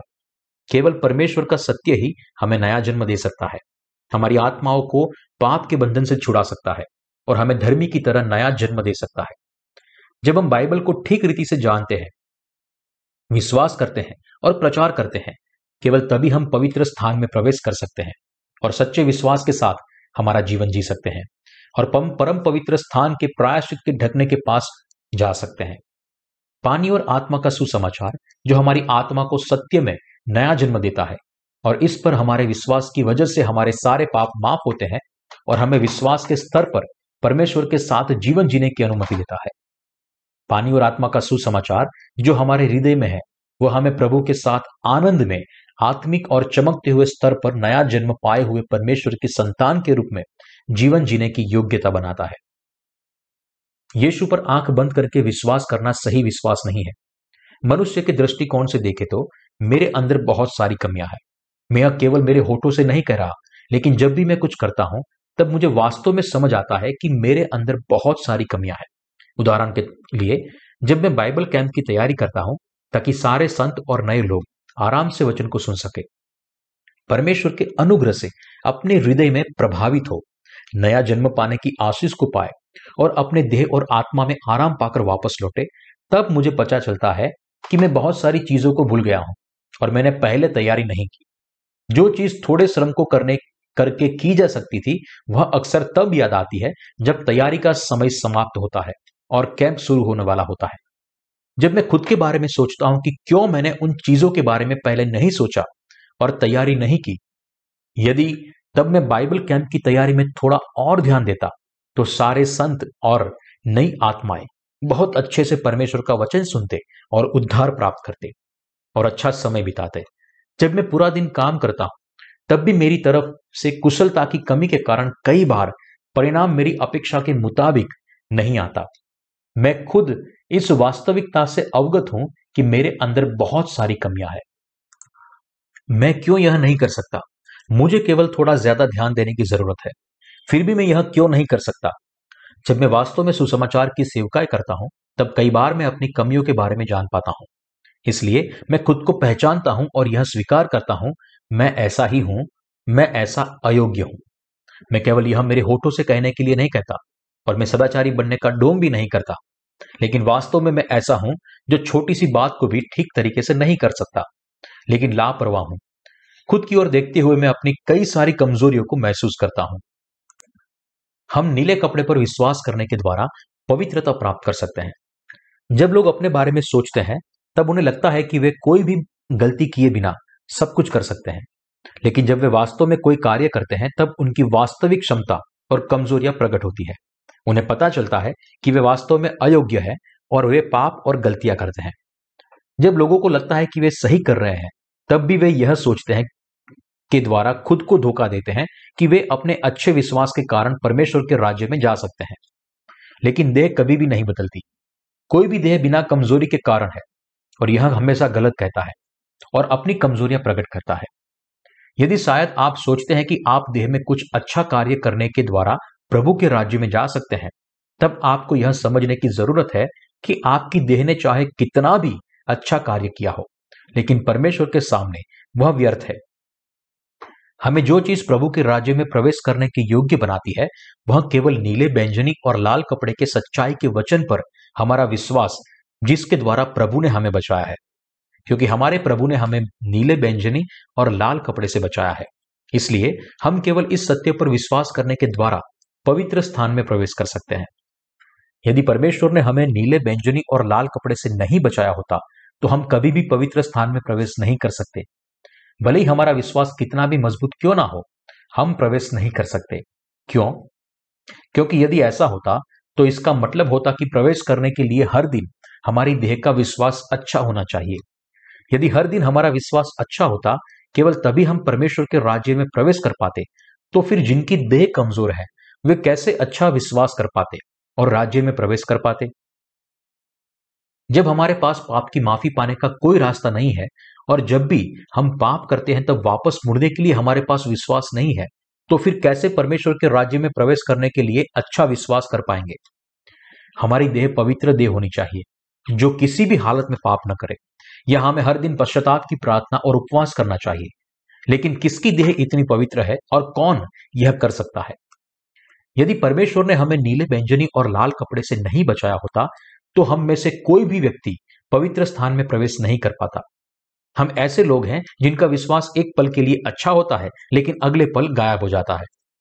जब हम विश्वास कुछ पल के लिए ही अच्छा होता है तो फिर गायब हो जाता है तो हम व्याकुल हो जाते हैं कि हमारे पास सच्चा विश्वास है या नहीं, और अंत में हमारे पास जो पहले विश्वास होता है, उसे भी हम गवा देते हैं। अंत में, हम यीशु पर विश्वास करने से पहले जितने पापी थे, उससे भी ज़्यादा पापी बन जाते हैं। लेकिन यीशु ने हमें जो अयोग्य पापी थे, उन्हें नीले व्यंजनी और लाल कपड़े और बटी हुई सनी के कपड़े में प्रकट हुए अपने उद्धार की योजना के अनुसार संपूर्ण तरीके से बचाया है। उसने हमें हमारे पापों की माफ़ी दी है। जब हमारे पास यह प्रमाण हो, केवल तभी हम महायाजक के जैसे अपनी पगड़ी पर सोने की तख्ती लगा सकते हैं। जिस पर लिखा हुआ होता है, यहोवा के लिए पवित्र। तब हम अपना याजकीय पद प्राप्त कर सकते हैं। जो लोग याजक के रूप में परमेश्वर की सेवा करते समय दूसरे लोगों के सामने अपने यहोवा के लिए पवित्र होने की गवाही दे सकते हैं, वे वही लोग हैं जिनके हृदय में यह प्रमाण है कि उन्होंने पानी और आत्मा के सुसमाचार के द्वारा अपने पापों की माफ़ी पाई है। महायाजक की पगड़ी से एक सोने की तख्ती लगी हुई थी। और उस तख्ती को पगड़ी के साथ जिसने बांधे रखा था, वह नीला धागा था। तो फिर परमेश्वर ने क्यों कहा कि पगड़ी को नीले धागे से बांधे? हमें बचाने के लिए परमेश्वर हमारे प्रभु ने सबसे आवश्यक चीज़ थी, वह था नीला धागा। और यह नीला धागा यीशु के बपतिस्मा को दर्शाता है, जिसके द्वारा उसने मनुष्य के सारे पाप अपने ऊपर लिए थे। यदि हमारे प्रभु ने नए नियम में अपने बपतिस्मा के द्वारा पुराने नियम की तरह हाथ रखने की रीति से हमारे पापों को मिटाया नहीं होता तो हम यहोवा से कभी भी पवित्रता प्राप्त नहीं कर पाते। फिर चाहे हम कितना भी यीशु पर विश्वास क्यों ना करते हो। इसीलिए पगड़ी के साथ सोने की तख्ती को जोड़ा गया था, और जो कोई भी महायाजक को सोने की तख्ती के साथ देखता, जिस पर लिखा हुआ था यहोवा के लिए पवित्र, वह उन्हें याद दिला था दिलाता था कि उन्हें भी पापों की माफ़ी पाकर परमेश्वर के सामने पवित्र बनना है। और यह लोगों को सोचने पर मजबूर करता था कि वे कैसे परमेश्वर के सामने पवित्र बन सकते हैं। हमें भी यह याद रखना है कि हम कैसे धर्मी बने हैं। हम धर्मी कैसे बने हैं? आइए, मत्ती अध्याय तीन वचन पंद्रह पढ़ते हैं। यीशु ने उसको यह उत्तर दिया, अब तो ऐसा ही होने दे, क्योंकि हमें इसी रीति से सब धार्मिकता को पूरा करना उचित है। तब उसने उसकी बात मान ली। यीशु ने बपतिस्मा लेने के द्वारा हम सबको हमारे पापों से बचाया है। क्योंकि यीशु ने अपने बपतिस्मा के द्वारा हमारे पापों को खुद पर ले लिया था, इसलिए जो लोग इस पर विश्वास करते हैं, वे पाप रहित है।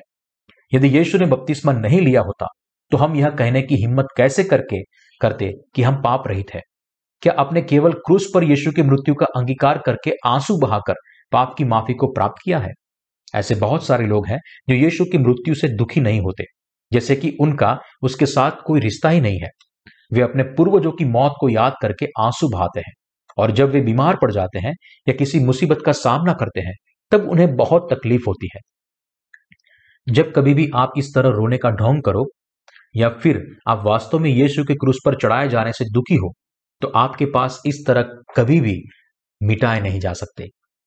जिस तरह यहोवा के लिए पवित्र लिखी हुई सोने की तख्ती महायाजक की पगड़ी से नीले धागे के द्वारा बांधी जाती थी उसी तरह जो हमारे पाप मिटाता है और हमें पवित्र बनाता है, वह है यीशु का बपतिस्मा। हमारे हृदयों ने पाप की माफ़ी पाई है, क्योंकि यीशु ने अपने बपतिस्मा के द्वारा हमारे सारे पापों को खुद पर ले लिया। क्योंकि यहुआ ने हमारे पाप का बोझ उस पर लाद दिया, क्योंकि जगत के सारे पाप यीशु के बपतिस्मा के द्वारा उसके ऊपर डाले गए थे। कोई फ़र्क नहीं पड़ता कि हमारे हृदय की भावना कितनी खाली है, और कोई फ़र्क नहीं पड़ता कि हम अपने कार्य में कितने अयोग्य है। हम बाइबल में लिखे गए नीले धागे के वचन के द्वारा धर्मी बने हैं और संपूर्ण रीति से बचाए गए हैं। जब हम अपनी देह की ओर देखते हैं, तब हम अभिमान नहीं कर सकते। लेकिन क्योंकि यह नीले व्यंजनी और लाल कपड़े का विश्वास हमारे हृदय में है, अर्थात क्योंकि हमारे पास पानी और आत्मा का संपूर्ण सुसमाचार है, जो हमसे कहता है कि यीशु ने अपने बपतिस्मा के द्वारा हमारे सारे पापों को अपने ऊपर उठा लिया और क्रूस पर हमारा न्याय सहा। इसलिए हम निडरता पूर्वक और बिना डर से सुसमाचार के बारे में बोल सकते हैं। क्योंकि हमारे पास पानी और आत्मा का सुसमाचार है, इसलिए हम विश्वास से धर्मी के रूप में जीवन जी सकते हैं और लोगों को इस धर्मी विश्वास का प्रचार कर सकते हैं। हम हमारे प्रभु के अनुग्रह के लिए पर्याप्त धन्यवाद नहीं कर सकते, क्योंकि हमारा उद्धार हमारे पास संयोग से नहीं आया, इसलिए हम इसके और भी ज़्यादा धन्यवादी है। जो उद्धार हमने प्राप्त किया है, वह साधारण नहीं है। कि कोई भी व्यक्ति गलत विश्वास करने के बावजूद भी इसे पाए। व्यक्ति अपनी मर्ज़ी से प्रभु प्रभु चिल्लाए। उसका यह मतलब नहीं है कि जो कोई भी इस तरह करेगा, वह उद्धार पाएगा। क्योंकि हमारे हृदय में यह प्रमाण है कि पानी और आत्मा के सुसमाचार के द्वारा हमारे पाप मिट गए हैं कि प्रभु ने नीले व्यंजनी और लाल कपड़े और बटी हुई सनी के कपड़े से हमें विस्तार पूर्वक बचाया है। इसलिए हम इस महान उद्धार के लिए बहुत ही धन्यवाद है। बाइबल हमें कहती है कि जो कोई भी परमेश्वर के पुत्र यीशु मसीह पर विश्वास करता है, उसके हृदय में यह गवाही है। यदि हमारे हृदय में कोई गवाही नहीं है तो हम परमेश्वर को झूठा ठहराते हैं। इसलिए हम सबके हृदय में यह गवाही होनी चाहिए। उसी रूप से जो लोग आपसे प्रमाण मांगते हैं, उनसे प्रतिघात करने का कोई कारण नहीं है। आपने उद्धार पाया है, उसका प्रमाण मुझे दिखाइए। आपने कहा था कि जब लोग पापों की माफ़ी पाते हैं, तब वे उपहार के तौर पर पवित्र आत्मा प्राप्त करते हैं। और इसलिए उद्धार का स्पष्ट प्रमाण है। मुझे यह प्रमाण दिखाइए। आप निम्नलिखित तरीकों से निडरतापूर्वक प्रमाण दिखा सकते हैं। मुझे संपूर्ण तरीके से बचाया है। क्योंकि मैं आप, उसके द्वारा संपूर्ण तरीके से बचाया गया हूँ, इसलिए मेरे अंदर कोई पाप नहीं है। यदि आपके हृदय में आपके उद्धार का प्रमाण नहीं है तो आपने उद्धार नहीं पाया। कोई फ़र्क नहीं पड़ता कि लोग कितने उत्साह से यीशु पर विश्वास करते हैं। यह अपने आप में उनके उद्धार का प्रमाण या निर्माण नहीं कर सकता। यह केवल एक तरफा प्रेम है। यह ऐसा प्रेम है जो यह परवाह नहीं करता कि दूसरा व्यक्ति कैसा अनुभव कर रहा है। जब हम जिसे प्रेम नहीं करते, वे हमसे कुछ अपेक्षा करते हैं, प्रेम की अनुभूति करते हैं और ऐसे हमारी ओर देखते हैं कि वह प्रेम करने के लिए मर रहा हो तो इसका मतलब यह नहीं है कि हमें भी बदले में उसे प्रेम करना है। उसी तरह परमेश्वर उन लोगों को अपनी बाहों में नहीं लेना लेता जिन्होंने अपने पाप की माफ़ी नहीं पाई है, क्योंकि उनके हृदय परमेश्वर के लिए तड़प रहे हैं। यही है परमेश्वर के लिए पापियों का एक तरफा प्रेम। जब हम परमेश्वर को प्रेम करते हैं, तब हमें उसके वचन पर विश्वास करने के द्वारा उसे प्रेम करना चाहिए। उसके लिए हम एक, हमारा प्रेम एक तरफा नहीं होना चाहिए। हमें उससे हमारे प्रेम के बारे में कहना चाहिए और हमें उससे प्रेम करने से पहले यह पता करना चाहिए कि क्या वह हमसे प्रेम करता है कि नहीं करता। यदि हम अपना सारा प्रेम किसी ऐसे व्यक्ति को दे दे, जो वास्तव में हमसे प्रेम नहीं करता तो अंत में हमारा हृदय टूट जाएगा। हमारे प्रभु ने हमें, हमारे पाप से दूर करके हमें अपना अनुग्रह दिया है, ताकि उसके लिए हमारा न्याय न हो। उसने हमें परमेश्वर के राज्य में प्रवेश करने और परमेश्वर के साथ जीवन जीने की अनुमति दी है, और उसने हमें उपहार दिया है, जो हमें परमेश्वर के अनुग्रह से पाप की माफ़ी प्राप्त करने के लिए योग्य बनाता है। परमेश्वर ने उद्धार ने हमें अनगिनत स्वर्ग के आत्मिक आशीष को दिया है। दूसरे शब्दों में, परमेश्वर ने हमें जो उद्धार दिया है, केवल वही हमें यह सारी आशीष प्राप्त करने के लिए योग्य बनाता है। उद्धार जो यीशु मसीह खुद हमारे पास लेकर आया। हमारे प्रभु ने हमें नीले बैंजनी और लाल कपड़े से बचाया है। उसने हमें तीन भिन्न कपड़ों से बने उद्धार को दिया है। यह नीले बैंजनी और लाल कपड़े का उद्धार और कुछ नहीं लेकिन परमेश्वर के द्वारा दिया गया उद्धार का उपहार है। यह उद्धार का उपहार है जिसने हमें पवित्र स्थान में प्रवेश करने के और वहाँ रहने के योग्य बनाया है। पानी और आत्मा के सुसमाचार ने आपको और मुझे धर्मी बनाया है। यह हमें परमेश्वर की कलिसिया में आने और शुद्ध जीवन जीने की अनुमति देता है। और यह सच्चा सुसमाचार हमें परमेश्वर के आत्मिक वचन को मनन करने और उसके अनुग्रह को प्राप्त करने के लिए भी योग्य बनाता है। यह हमें परमेश्वर के अनुग्रह के सिंहासन के सामने जाने और प्रार्थना करने के द्वारा योग्य बनाता है और इस प्रकार हमें विश्वास देता है, जिसके द्वारा हम खुद से परमेश्वर के अनुग्रह को पा सकते हैं। केवल हमारे उद्धार के द्वारा ही परमेश्वर ने हमें यह महान आशीष दी है। इसीलिए उद्धार बहुत ही महत्वपूर्ण है। यीशु ने हमसे कहा है कि हम अपने विश्वास का घर चट्टान पर बनाए। यह चट्टान और कुछ नहीं लेकिन पानी और आत्मा के सुसमाचार के द्वारा आता हमारा उद्धार है। उसी रूप से हमें उद्धार पाकर हमारे विश्वास के जीवन को जीना चाहिए। उद्धार पाने के द्वारा धर्मी बनना, उद्धार पाने के द्वारा अनंत जीवन का आनंद उठाना और उद्धार पाने के द्वारा स्वर्ग में प्रवेश करना। इस संसार के अंत का समय बहुत ही नज़दीक है। इसलिए इस युग में लोगों के पास वचन के द्वारा उद्धार पाने के और भी कई सारे कारण हैं। कुछ ऐसे लोग हैं जो कहते हैं कि कोई भी व्यक्ति नीले बैंजनी और लाल कपड़े की सच्चाई को जाने बिना केवल यीशु पर विश्वास करने से उद्धार पा सकता है। और इसलिए विश्वास के जीवन के बारे में बात करने की ज़रूरत नहीं है, क्योंकि इस तरह के उद्धार को पाना उपयुक्त है।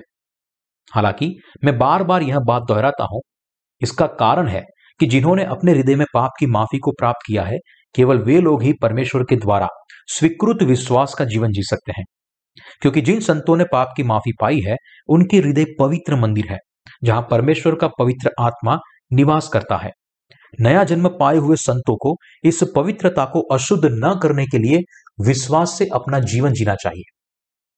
धर्मी कैसे जीवन जीता है? यह बात पापी कैसे जीवन जीता है? इस बात पर बिल्कुल अलग है। परमेश्वर के दृष्टिकोण से जिस तरह पापी जीवन जीते हैं, वह उसके स्तर से बिल्कुल नीचे है। उनका जीवन केवल ढोंग से भरा हुआ होता है। वे व्यवस्था के मुताबिक जीने का सख्त प्रयास करते हैं। उन्हें किस तरह चलना चाहिए, किस तरह अपना जीवन जीना चाहिए, किस तरह उन्हें बात करनी चाहिए और किस तरह उन्हें हंसना चाहिए, इन बारे में खुद से मापदंड बनाते हैं। लेकिन यह धर्मी जिस तरह जीवन जीता है, उससे कोई दूर की बात नहीं है। परमेश्वर धर्मी जन को विस्तार से कहता है। तो परमेश्वर अपने प्रभु से अपने सारे मन और अपने सारे प्राण और अपनी सारी बुद्धि के साथ प्रेम रख। यह जीवन का तरीका है जो परमेश्वर धर्मी जन को देता है। यह हम धर्मियों के लिए उचित है कि हम अपना जीवन परमेश्वर से अपने पूरे हृदय से प्रेम करके और अपनी सारी सामर्थ्य और इच्छा से उसकी इच्छा को पूरा करके जीवन जिए। हमारे पड़ोसी को बचाने के लिए हमें उसके कार्य में अनगिनत निवेश करना चाहिए। यही है मसीहियों का जीवन। यदि हम उस स्तर पर बने रहें जहाँ हम सोचते हैं कि हमारे लिए बस इतना ज़रूरी है कि हम पाप ना करें। तो हम नया जन्म पाए हुए मसीही व्यक्ति है, जैसे जीवन नहीं जी सकते। मैंने नया जन्म पाया उससे पहले मैं रूढ़ीवादी, प्रिस्बिटेरियन संप्रदाय में विधि सम्मत जीवन जीता था। और जहाँ तक व्यवस्था के जीवन की बात थी, मैं उसे पूर्ण रूप से पालन करता था। आजकल लोग ऐसा नहीं करते। लेकिन क्योंकि मैं बहुत पहले धर्मी जीवन जी रहा था, इसलिए मैं हर दिन व्यवस्था का पालन करने में तत्पर था। मैं व्यवस्था के प्रति इतना आज्ञाकारी था कि मैं प्रभु के दिन कभी भी कार्य नहीं करता था। जैसे कि व्यवस्था आज्ञा देती है कि सप्त के दिन को पवित्र मान, इसलिए मैं इतवार के दिन अपनी कार में भी नहीं जाता था।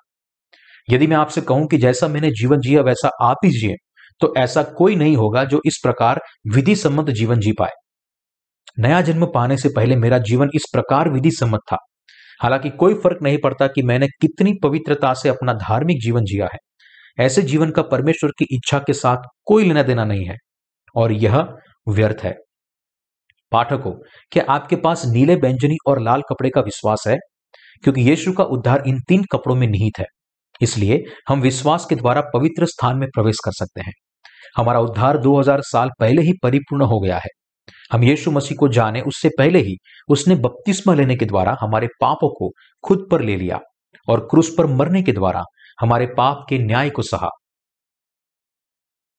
पाप से उद्धार यीशु मसीह में है। जब वे लोग तंबू में प्रवेश करते हैं, जिन्होंने नया जन्म नहीं पाया है, तब वे इसके आँगन के द्वार के ज़रिए प्रवेश नहीं करते, लेकिन वे अवैध तरीके से बाढ़ को फान के प्रवेश करते हैं। वे कहते हैं, क्यों बाढ़ का बटी हुई सनी का कपड़ा इतना सफ़ेद क्यों है? यह तो बहुत ही बोझिल है। इनको ऐसे लाल या नीले रंग से रंगना चाहिए था। आजकल उसी का फ़ैशन है। लेकिन यह बाढ़ बहुत ही सफ़ेद है। यह नज़रों में बहुत ही चुभ रहा है। और क्यों यह उतना ऊँचा है? यह दो दशमलव पच्चीस मीटर से भी ज़्यादा है। मेरी खुद की ऊंचाई दो मीटर भी नहीं है। जब बाढ़ इतनी ऊँची है तो मैं कैसे अंदर जा सकता हूँ? ठीक है, मैं सीढ़ी का इस्तेमाल करके ऊपर चढ़ जाऊँगा। ऐसे लोग अपने अच्छे कर्मों की मदद से प्रवेश करने की कोशिश करते हैं। वे अपनी भेंट, अच्छे कार्य और धीरज से तंबू के आँगन की बाढ़ को फानने की कोशिश करते हैं। और वे यह कहते हुए बाढ़ के ऊपर से कूदते हैं, मैं किसी भी तरह से यहाँ दो दशमलव पच्चीस मीटर की ऊंचाई से छलांग लगाऊँगा। इसलिए तंबू के आँगन में प्रवेश करने के बाद वे पीछे मुड़ते हैं और होम बलि की वेदी को देखते हैं।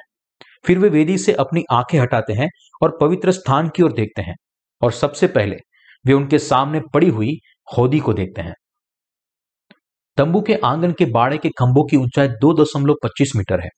लेकिन पवित्र स्थान जहाँ परमेश्वर निवास करता है, उसके द्वार के खंभे और पर्दे की लंबाई चार दशमलव पाँच मीटर है। यदि लोग चाहे तो अपनी मर्ज़ी से तंबू के आँगन में प्रवेश कर सकते हैं, लेकिन यदि वे दो दशमलव पच्चीस मीटर ऊँची बाढ़ से छलांग लगाकर तंबू के आँगन में प्रवेश करते हैं लेकिन जब वे वहाँ प्रवेश करने की कोशिश करते हैं, जहाँ परमेश्वर निवास करता है, तब उनका सामना चार दशमलव पाँच मीटर ऊँचे खंभे और पवित्र स्थान के पर्दों से होगा। लोग अपनी कोशिश से दो दशमलव पाँच मीटर ऊंचाई से छलांग लगा सकते हैं, लेकिन वे परमेश्वर के द्वारा नियुक्त चार दशमलव पाँच मीटर ऊंचाई से छलांग नहीं लगा सकते। यह उनकी सीमा है। इसका मतलब है कि जब हम पहले यीशु पर विश्वास करते हैं, तब हम केवल धर्म के रूप में विश्वास करते हैं। कुछ लोग यीशु पर अपने उद्धारकर्ता के रूप में भी विश्वास करते हैं और विश्वास करते हैं कि उद्धारकर्ता चार संतों में से एक है। लोग कैसे विश्वास करते हैं इसकी परवाह किए बिना, उनके पास उनका खुद का विश्वास है। लेकिन वे इस विश्वास के द्वारा वास्तव में नया जन्म पाया हुआ व्यक्ति नहीं बन सकते। सच में नया जन्म पाने के लिए उन्हें अपने विश्वास के द्वारा नीले, बैंजनी और लाल कपड़े के द्वार से गुजरना चाहिए। हम परमेश्वर के सामने यह विश्वास करने के द्वारा नया जन्म पाए हुए हैं कि यीशु हमारा उद्धार करता है और सत्य का द्वार है और उसने हमें पानी, लहू और आत्मा से बचाया है। तीन कपड़ों में प्रकट हुए यीशु के कार्यों पर विश्वास करने वाला विश्वास और कुछ नहीं, लेकिन पानी, लहू और आत्मा का विश्वास है। लोग किसी और चीज़ पर विश्वास करने के लिए स्वतंत्र है, लेकिन वास्तव में ऐसा कोई सकारात्मक प्रमाण नहीं है कि वे इस प्रकार विश्वास करने के द्वारा उद्धार पाएँगे। और महान आशीष को भी पाएँगे। केवल पानी और आत्मा के सुसमाचार पर हमारे विश्वास के द्वारा हम परमेश्वर की स्वीकृति पा सकते हैं और महान अनुग्रह और परमेश्वर के उद्धार की आशीष को पा सकते हैं। पानी और आत्मा के सुसमाचार के इस विश्वास का उद्देश्य हमें परमेश्वर का अनुग्रह देना है। क्या आप तंबू को केवल एक साधारण समकोणीय आँगन समझते हैं, जिसके अंदर एक घर खड़ा है? यह आपके विश्वास के लिए फ़ायदेमंद नहीं है। तंबू हमसे संपूर्ण विश्वास के बारे में कहता है और हमें जानना चाहिए कि यह विश्वास वास्तव में क्या है। तंबू को अच्छी तरह न जाने से आप सोच सकते हैं कि तंबू की ऊंचाई उसके बाढ़ की जितनी होगी। दो दशमलव पच्चीस मीटर। लेकिन ऐसा नहीं है। भले ही हम तंबू के अंदर न जाए, लेकिन बाढ़ के बाहर से ही तंबू को देख, देखे तो हम देख पाएँगे कि तंबू की ऊंचाई बाढ़ की ऊंचाई से दो गुनी है। भले ही तंबू के नीचे के भाग को न देख पाए, लेकिन फिर भी हम उसके द्वार को स्पष्ट रूप से देख सकते हैं, जो हमें बताते हैं कि तंबू की ऊंचाई उसके आँगन की बाढ़ से बड़ी है। जिन्होंने यीशु पर योग्य रीति से विश्वास करने के द्वारा अपने पापों की माफ़ी पाई है और इस प्रकार तंबू के आँगन के द्वार से प्रवेश किया है, उन्हें होम बलि की वेदी और हौदी के पास अपने विश्वास की पुष्टि करनी चाहिए और केवल तभी वे पवित्र स्थान में प्रवेश कर सकते हैं। पवित्र स्थान में प्रवेश करने के लिए खुद का नकार करना आवश्यक है। पवित्र स्थान के अंदर पाए जाने वाले पात्र पवित्र स्थान के बाहर पाए जाने वाले पात्र से विशिष्ट है। क्या आपको पता है कि शैतान सबसे ज़्यादा किसे नफरत करता है? वह नफरत करता है पवित्र स्थान के अंदर और बाहर खींची है सीमा से। क्योंकि परमेश्वर उनके बीच काम करता है, जो पवित्र स्थान को अंदर और बाहर से अलग करते हैं। शैतान इस सीमा से नफरत करता है और लोगों को यह सीमा बनाने से रोकता है। लेकिन यह याद रखे, परमेश्वर उनके द्वारा कार्य करता है जो विश्वास की इस सीमा को खींचते हैं। परमेश्वर ऐसे लोगों से प्रसन्न होता है जो इस प्रकार की स्पष्ट सीमा को खींचते हैं और वहाँ उन पर अपनी आशीष को उंडेलता है ताकि वे अपने विश्वास के साथ पवित्र स्थान के अंदर रह पाए। विश्वास करें कि तंबू के बाहर के आँगन के सारे पात्र और उसके लिए इस्तेमाल हुई सारी सामग्री परमेश्वर के द्वारा तैयार और नियोजित की गई है, ताकि लोग अपने पापों की माफ़ी को प्राप्त कर सके। और जब आप इस पर विश्वास करने के द्वारा पवित्र स्थान में प्रवेश करते हैं, तब परमेश्वर आपको ऊपर और भी ज़्यादा अनुग्रह और आशीष उंडेलता है। प्रायश्चित का ढकना वह जगह है, जहाँ हम उद्धार का अनुग्रह प्राप्त करते हैं। परम पवित्र स्थान में दो करूबो ऊपर से नीचे साक्षी के संदूक की ओर देखते हुए अपनी पंख फैलाए खड़े हैं। दो करूबों के बीच की खाली जगह को प्रायश्चित का ढकना कहते हैं। प्रायश्चित का ढकना वह जगह है जहाँ परमेश्वर हमें अपना अनुग्रह देता है। साक्षी के संदूक का ढकना लहू से तरबतर था, क्योंकि महायाजक इसराइल के लोगों के लिए अर्पण किए हुए बलिदान के लहू को प्रायश्चित के ढकने के पर सात बार छिड़कता था। फिर परमेश्वर प्रायश्चित के ढकने के ऊपर उतरता था और इसराइल के लोगों के ऊपर अपना अनुग्रह उंडेलता था। जो लोग इस पर विश्वास करते हैं, उनके लिए परमेश्वर की आशीष, सुरक्षा और मार्गदर्शन की शुरुआत होती है। तब से वे परमेश्वर के सच्चे लोग बनते हैं और पवित्र स्थान में प्रवेश करने के योग्य बनते हैं। इस संसार के बहुत सारे मसीहों में कुछ ऐसे लोग भी हैं, जिनका विश्वास उन्हें पवित्र स्थान में परमेश, प्रवेश करने की अनुमति देता है। जबकि दूसरों के पास ऐसा विश्वास नहीं है जिसके द्वारा वे पवित्र स्थान में प्रवेश कर सके। आपके पास किस प्रकार का विश्वास है?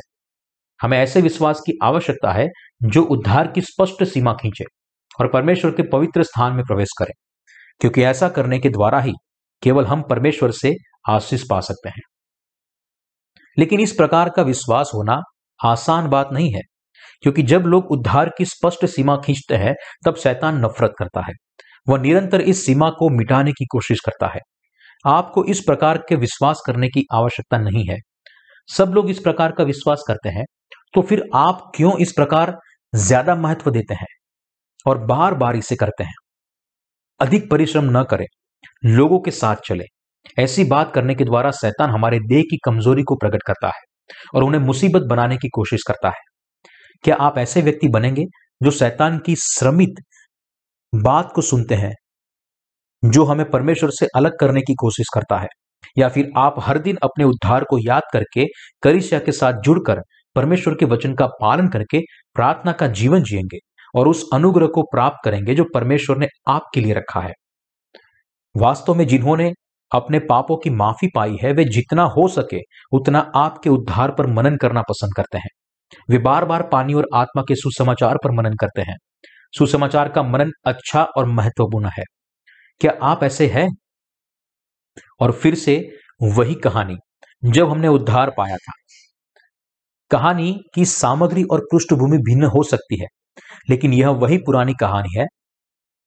मैं इससे पक चुका हूँ। क्या ऐसा कोई है जो हर प्रकार कहता है?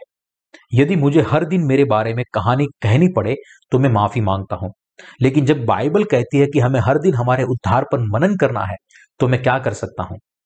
जब पुराना और नया दोनों नियम हमसे पानी और आत्मा के सुसमाचार के बारे में बात करते हैं, तब परमेश्वर के सामने दुष्टता यह है कि कोई इसके अलावा किसी और चीज़ के बारे में प्रचार करे। बाइबल के सारे वचन पानी और आत्मा के सुसमाचार के बारे में बताते हैं। उद्धार विश्वास का जीवन, विश्वास, आत्मिक जीवन, शैतान के विरुद्ध युद्ध, स्वर्ग, महिमा और पवित्र आत्मा। संतों के यह मुख्य विषय इस सच्चे सुसमाचार से जुड़े हुए हैं। इन चीज़ों को छोड़ किसी और चीज़ के बारे में बात करना और कुछ नहीं, लेकिन पाखंड और झूठी शिक्षा है। जो समान दिखता है, लेकिन जिसके तत्व भिन्न है, वह और कुछ नहीं, लेकिन झूठी शिक्षा है। जो सुसमाचार बाहर से पानी और आत्मा के सुसमाचार जैसा दिखता है, लेकिन अंदर से अलग है, वह झूठे धर्म का झूठा सुसमाचार है। यह कितना अद्भुत होगा कि परमेश्वर की कलिसिया हर दिन भरमाने वाले झूठे धर्म के वचन नहीं लेकिन परमेश्वर के वचन का प्रसार करें। यह एक आशीष है कि हम परमेश्वर की कलिसिया के साथ जुड़े हुए हैं। परमेश्वर के शुद्ध वचन को सुनते हैं और विश्वास करते हैं। हमेशा पानी और आत्मा के सुसमाचार का प्रचार करने के द्वारा परमेश्वर की कलिसिया संतों को हर दिन परमेश्वर से अनुग्रह के बारे में सोचते हैं। उससे प्रार्थना करने के लिए और उसका आदर करने के लिए और ऐसा जीवन जीने के लिए योग्य बनाती है जो दुष्टता की ओर नहीं जा सकता। क्या आप खुश नहीं है कि आपने एक बार फिर से सत्य के वचन को सुना और उस पर विश्वास किया, जो आपको पाप की माफ़ी पाने के लिए अनुमति देता है? मैं भी बहुत खुश हूँ। यदि मुझे इस पानी और आत्मा के सुसमाचार के अलावा कि, किसी और चीज़ का प्रचार करने के लिए विवश किया जाए तो मुझे बहुत दुख होगा।